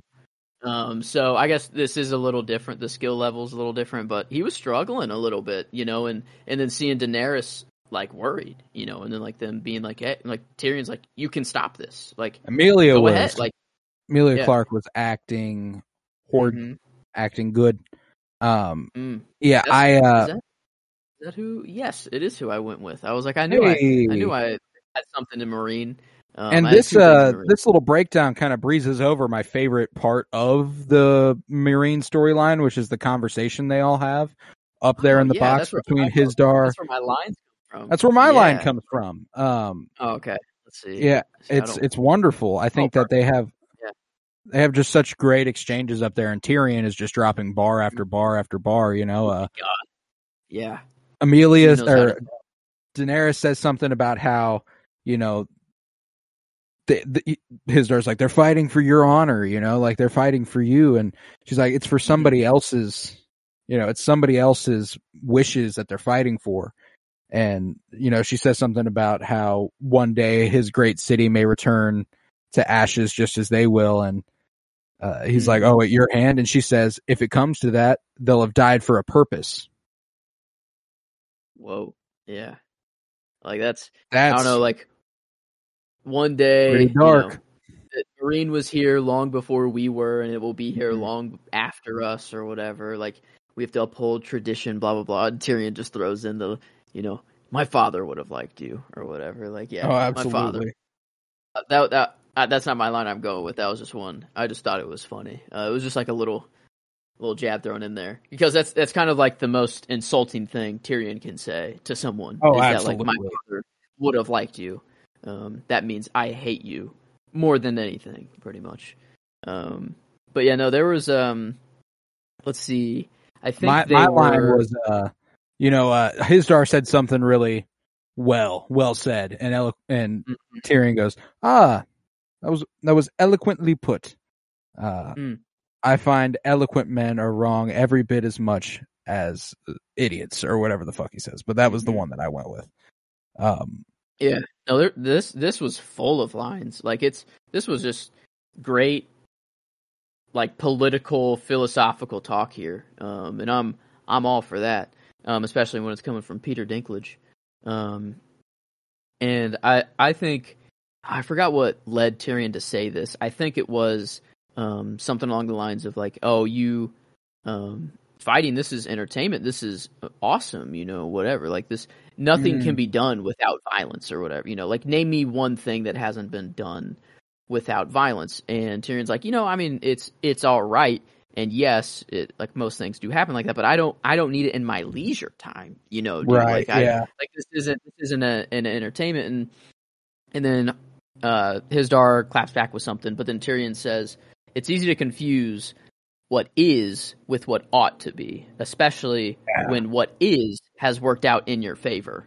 Um, and just just kind of like telling him, you know, you you've been you've been seated in a in a position where you were very powerful from the very you know you, you couldn't see the the troubles in in what's going on because you're just born into it. You know you you, you don't have that outside perspective. Um and if it's working out you know if it ain't broke don't fix it. That's that's their their kind of viewpoint. But you know i don't know. I mean you need some form of entertainment but is it really sending just dudes out there to kill each other? I mean people were bored back then i guess you know like to get to that point or Yeah, if this is uh, if this is what our entertainment is, man, what are we what are we cooking? You know? I mean, wow. I mean, they didn't have cameras, you know. They couldn't make Christopher Nolan or Scorsese films, you know. That, that's they're not pumping those out. I guess they have the theater, you know. They do have like little pop up plays and stuff. Um, yeah, brothels. Yeah, like the entertainment is just really kind of rough. The entertain, yeah, it's just not the best industry. Um, this time period. Yeah, no, to be sure. But uh I mean we you know, you like to think we've evolved quite a bit, but we you know, we've got UFC fighting and we've got uh boxing and you know, those are One of the only- yeah, one of the only situations where you can legally kill someone. Like that's kind of crazy. Like that's nuts. Like if they die, that's like it's in the fucking terms and conditions, dog. That's that's kind of that's crazy. But back in the day, it was expected that you died. It was you you Yeah, right. one must die. You know, it's not not like we're trying to just have a good fight and then we both walk away from this. Most fighters hug, you know, even sometimes after the UFC and yeah, stuff it's an like that. They're, intimate like, experience respectful. almost. Yeah, it's like respectful. Uh, but then no, here it is. If no one dies, something, someone will make someone die. I don't know. Oh, yeah. Like someone's dying, no matter what. Yeah, but the the fight continues to spin out of Jorah's control as he finds himself hopelessly outmatched by a water dancer and suffers many cuts from his opponent's uh, little little needle like sword. And Mm-hmm. during the fight, a Meereenese pit fighter is able to lance his opponent in the chest, and the water dancer eventually knocks Jorah to the ground and is about to deliver a killing blow, but fails to notice that the pit fighter, uh, who just killed another guy, is just coming up behind him to kill him as well. And I love the way that this guy's like, yeah, I'll kill this guy from behind, but Jorah, I respect you. For some reason, I'm going to let you get up and do the honorable thing. yeah, the Um, Westerosi Knight, the like probably I don't know. I'm assuming everyone's there like a little racist towards Westeros. You know, it's like ah, they're they're too fancy over there. You know, I feel like that's Right. that's kind of the viewpoint on Westeros. But yeah, he it's wants like to show nah, him up. dude, Yeah, you stand up. I don't want an easy kill, but as I just got an easy kill a couple seconds ago, whatever. Right, Yeah, right. Whatever. Um, But uh yeah, Jorah stares for a few moments at Daenerys after he uh you know, he's saved. You know, he looked he looked up at her as he was about to die like, I do this for you, you know? Mhm. Ready to die for you. Um but you know, he gets saved and such and then uh you know goes ahead and kills the guy really rather easily too. You know, they went back and forth for a second, but he does that little somersault into the the killing blow. You think he was playing the whole time? You think he had it completely in the bag, but he was like, "I want to show Daenerys that I would die, so let me make it like a good." Let me, no, I think he me- was outmatched. I don't think he's playing Okay. with his life like that. Um, That's I don't know, but but if he's that confident, I don't. Yeah, he's not like. Is he like? He did beat a Dothraki Blood Rider in single combat, though. I don't know. he got lucky. That was the one where the hook Kinda. got stuck in his armor, and he couldn't get Ah, his- okay. He almost. you know- oh, if he didn't have the armor, he would have been done. he'd have been though. fucked. Yeah. he was done for. Um, fair enough. and while the weapon is stuck in his side, he just slashed the dude's face. So it's funny that he keeps using that as an example of like how awesome he is. When if Like, like, It's true, technically true, but technically he did kill a Dothraki blood rider in single combat, but And then Um, they're boasting it up to be Khal Drogo as well. So like, th- this dude should be the should be just I don't know the Jon Snow. Of, yeah, uh, right of of of Essos Essos right now. Yeah. Um, Yeah, but uh, Jorah stares for a few moments after at Daenerys after winning, and then suddenly grabs and hurls a spear at the royal blo- box, causing everyone to panic. But it lands straight in the chest of a son of the Harpy, and uh, that's what like, I remember watching this for the first time, being like, "Oh, like the shot of them like standing up with mhm. those freaky ass Oh. masks. and then the music too. It's like oh, it's like, great. Ooh, yeah, that's a. Oh man, it is creepy and like the, um, you know, all the like, what are they? Oh my god, I'm blanking. The soldiers, the army that they unsullied, uh, Yeah, the, the unsullied Unsullied. that are around there, and then Daario. horrendous, horrendous security. What are they cooking? The Unsullied. What the fuck do you mean this is the finest army in the world? They are getting bitched by these random motherfuckers weekly. And yeah, did you see like the overhead shot of like Daenerys was like over on I don't know her little tent area, fucking across the way, literally like all the way across the pit. There's just a a line of Unsullied on like this random concrete like pad dividing like some crowd or whatever. It's like that would have been a lot more useful surrounding your fucking queen. Maybe I don't know. Um, hey man, I love Grey Worm. He's got to get his money up. Okay, he's He's- got to get his money up. he got he dude that dude that dude was uh yeah i don't know getting stabbed i don't know how long that recovery time is but we need him back you know we do. we need Grey Worm Oh, back that's true. He bad. was. He hasn't been in there lately. I forgot about Mhm. that. and, and remember the fight with uh Barristan he almost went out with Barristan dude Yeah. they they, uh, they tore him up yeah he's just just been recovering and chilling with Missandei you know um Yeah, he's been like having Samuel Tarly and Gilly you know Bro's been having a nice little break up there, but uh, Mhm. Yeah, the Sons of the Harpy reveal themselves on every level of the arena, which just furthers my Yeah. questioning of the Unsullied's abilities. And you know, well they could have just had their masks in their back pockets you know like the whole we ain't, pat, we ain't patting motherfuckers down on the entrance. You know, like y'all That's y'all listen to time before metal detectors, Uh, man. Yeah, they don't. They don't got that. They're not patting down everyone that walks in. You know, like You ought to on. when you got the Sons of the Harpy out here, bruh. That's my thing. Like that you know they're a threat. active, like terrorist organization Yeah, man. against. Yeah, you know what? Fair enough. Uh, and she's going to the most public place there is in Meereen. Uh, pretty the much. queen's gonna be there. You know, like I don't know, man. It just it just Yeah. feels like logically Mhm. you do everything you possibly could to Yeah. prevent something like this. Yeah, Um, like there needed to be a lot more Sons of the Harpy for this to kind of be like believable that they're taking out the Unsullied like this easily because Well, they here's just the have thing. tags, like, I think there needs to be a lot less for it to be believable that they ever even got in. You know, like they're fucking everywhere. It's so it's almost everybody in the fucking arena. Like it's True, it is kinda half. crazy. Yeah, Ugh. like, hmm. That is regardless. I'm not actually I'm not actually pressed about it. I think it makes sense. Like No, you know, this episode dramatically- dramatically it has to happen like this. But uh yeah, the Sons of the Harpy, you know, they start going ahead and slaughtering motherfuckers and uh masters and freedmen alike, which indicates to me that if Hizdahr's involved, like they've they've abandoned their like Mhm. loyalty to the old ways. They've got their own vision for what's gonna happen now. Um then they they go ahead and off Hizdahr. And Jorah and Daario, you know, Jorah that moment when he sticks out his hand to Daenerys and she takes it. Fuck yes. You know, I love that moment. Uh, brought a tear. That's two inches away from that Yeah. hand right there. Yeah, I know that. Kind I, that that thought crossed my mind. I was like, oh wait a minute, is that the is that the right hand or the wrong? I don't know. Don't put out the wrong the hand, Jorah. You know? Yeah, don't put out the wrong arm, dude. right, Uh, right. But, But, no, uh, that was a nice moment. Jorah taking Daenerys and then Tyrion Mm-hmm. kind of going ape shit, you know, killing someone with a dagger and being like, "All right, Yeah. Kill me." saving I was like, I was like, okay, Tyrion, you know, the like, small guy killing the guy with the muscle. You know what I'm saying? Like, fuck yeah, I like it.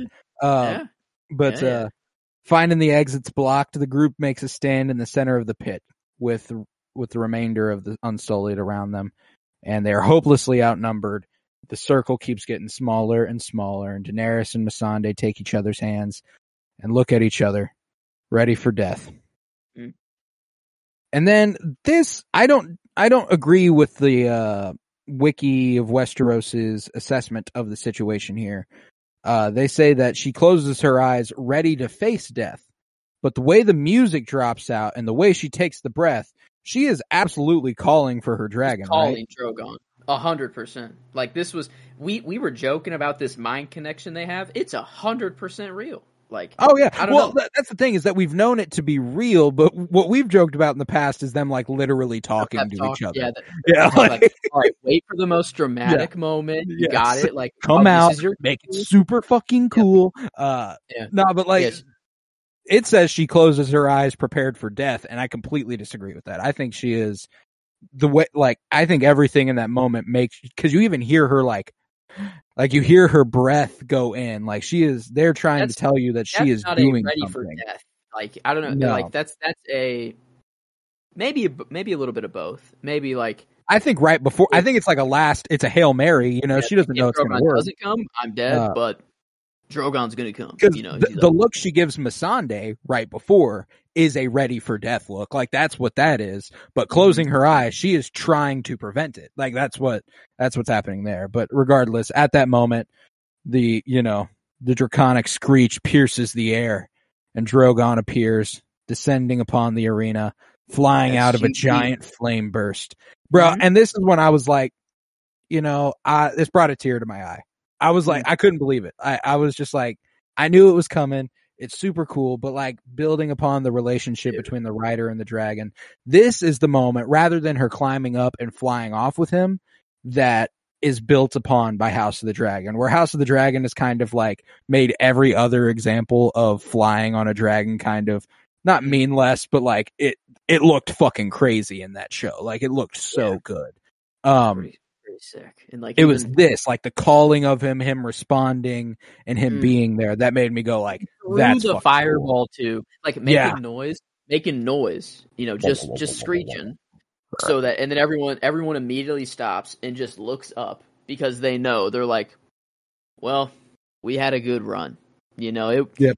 The the the game has now changed, and they to- try It's like if I can run away, um, and I don't know eat why. some of them Usually this doesn't bug me usually this doesn't bug me but like it's strictly like packs of four sons of the harpy that get burned like in groups it's never like a big like grand group and maybe that's because they're literally on fire and like the stunt people you know maybe it's just like you can't light i'm willing to bet it's a li- i bet it's a like, a legal, legal limitation reason. yeah like Yeah. you can't light 10 people on fire in the same room you know i that don't know law will have to change if that's the case because they light several people on fire in season eight really all in the same At, like, shot yeah Oh wow. Yeah, maybe I don't know. Okay, interesting. Maybe they got. but the other thing to consider is potentially that they are all the same stunt people who are the only four willing to do it different angles. Yeah, they Yeah. just shot it one time and just from different angles. And then I mean, how many times are you like volunteering to get set on fire, man? You know, like that's that a dangerous of a thing. Um, surprisingly, like it's it only goes on for like ten seconds. You just put a shit ton of jelly on you. Like I don't know, you're like you barely even feel it. Apparently, Hmm. um, I've always wanted to try it because everyone that comes out of it, they're like, I can't wait to do it again. That was so like just awesome, and it, I That's what they did to it. uh that's what they did to Chad Stahelski when he was the stunt double for V and V for Vendetta. Remember when he was standing basically. Oh. butt ass naked in the flames? Like that's uh that's exactly what they did. They just covered him in jelly and we're Mhm. like, Good luck, buddy. Um just don't die. Don't suff- suffocation is the only thing you got to worry about. Yeah, Smoke, right. Stuff like that. But the uh, the heat apparently isn't Smoke really inhalation is gonna Yeah. be a problem. But um regardless, many of the sons uh, scatter and tear as Drogon bites, crushes, and burns everybody, and a dude in half by just like ripping his head back ripping and him back and forth. It's like my it was like watching my dog play with a toy, you know, but it's Mhm. like a human. Um, yeah, it's a whole human that he's Yeah, ingesting half of. Actually, I think he just spit him out. Actually, he was just like, yeah, he just spit him. Yeah, Yeah, he's like, I'll, He's I'll like, eat later. one half He's of like- his body flies that way, and he flings the other half the other way. So like, uh, it's a real message. Yeah, Um, I'm here. and you know He's they're here. they're throwing the spears. You know, Mhm. they're they're like, let's get this dragon down, and it's barely doing a thing to him. You know, I mean, it's doing a little something. It's making him mad, but that's about it. Mhm. Um, Daenerys hastily makes an effort to remove the spear, spear, promote, uh, sorry, prompting Drogon to turn on her with a uh, huge roar. And he Yeah. stops short of attacking her and becomes calm. And uh, trying to get like Drogon. Oh no, Mm-mm. no! Trying to get Drogon out of the sun's range, Daenerys climbs atop his back and bids him, "Valad." Mm. And just then, we watch him. I love the little running takeoff that dragons do. It always gets me hyped up, like the big steps. Boom, and then, and then- jump. You know, the swell of the music. The oh, dude, a wonderful. Like Ramin Djawadi is one of the finest composers like ever for my money. Like uh extremely underrated as far as you know when you hear the big names. It's I mean like John Williams, Ah. of course, is the first one to come to mind, but Mhm. Modernly people go with like Ludwig Göransson and, and guys like that. Man, Ramin Djawadi with this Westworld, um, and movies. I think he did he did Eternals, which has a great soundtrack as well. Um, like dude has just got it like Daenerys' that. theme is so good. Like Oh, this is so good. Oh, like the the fucking choral swell Yeah, in the moment. Fucking everyone's fantastic. watching in disbelief as well. They're like, "Oh my god!" Like the dragon was already so unbelievable, but now she's on top of the thing, fly. You know, like it's just like, "Oh my god!" Like what's The happening right now? Dragon Rider in over a century. And the Sons of the Harpy are No stomped out for now. But Daario, Jorah, Missandei, and Tyrion look on in astonishment. As Drogon soars away. She rode Drogon the old-fashioned way. No saddle in Yeah. House of the Dragon. They had saddles. They were like chilling up there, strapped in. Yeah, she went whatever, you know? bareback. Ooh. And spike that's like dragon scale. There was spiky up there. Like that's not comfortable Can't feel whatsoever. great. My gosh. Uh, maybe it locks her in a little more. I don't know, but like not a com- not a not in a certainly way. not comfortably. Um, But- but no, that concludes another great episode of Game Mm. of Thrones, man. Like that was uh for a you know since Hardhome was like the what we typically think of as a penultimate episode. This one kind of feels like it's on the weaker side as far as comparing them there, but. I still think that visually this might be my favorite episode of the season Dude, just yes. because it was so original. You know, there's a lot of there's a lot of shots in this that I don't feel like I could point to other spots in Game of Thrones and go, ah, it reminds me of that. No, like this is uh this is pretty singular and I It won I two Emmy awards. Um, one for outstanding single camera picture editing and um, outstanding visual effects. look at that. Look at that. makes perfect sense. And Emilia Clarke's submission for supporting actress, um, Emmy nom, there as well um, for this episode for nomination. Love wise. But yeah, this this one was it, it felt um, visually way like there was purpose for and it, just just to be cool. Like they they could have just shown Jaime walking into those apartments, you know, the main apartments, whatever, just like normal, like they normally do, whatever. They didn't have to do that, but that was so cool. They didn't have to show the Alliser Thorne over the shoulder down the wall shot of Jon slowly separating himself from the pack. Like, oh my fucking god! Um, yeah, no, this this episode was was beautiful, and I don't know, like every like it's weird to rank like enjoyment here because like Shireen, like there's there's just very hard things to watch, but it's like right. um I don't think that like weighs it down, you know. I don't No, think, no, no. I don't either. yeah. I think well last episode was a 10 uh with Hardhome. I I, I don't know if I'm at a 10 here. Um, Enjoyment? No. yeah. I mean, I'm pretty high. Like it's a it's a viscerally emotional episode. And Mhm. for that, I got to give it some credit, but I do not like No. watching most of it. yeah, Um this would be the first penultimate that won't get a 10 on enjoyment. no shit. Um yeah. Walk yeah, and that's kind of no doubt too. Like this isn't Blackwater and Baelor, so I mean in fact like eh, eh, you know it's a strong like I- do enjoy the episode, but not in any particular fashion to where I'm like, oh man, like you gotta watch the Dance of Dragons episode. In fact, like I'd steer you away for the most part for the other reasons beyond the end Mhm. of this. Yeah. Um, so I mean, like I'm, I, I- don't want to go too low with it. Like I'm still probably around a nine, you know, like because because it was that good, it was that well done that that Mhm. kind of boosts my Yeah. enjoyment of it. I mean, if it was bad and did all these terrible things, I would never watch it.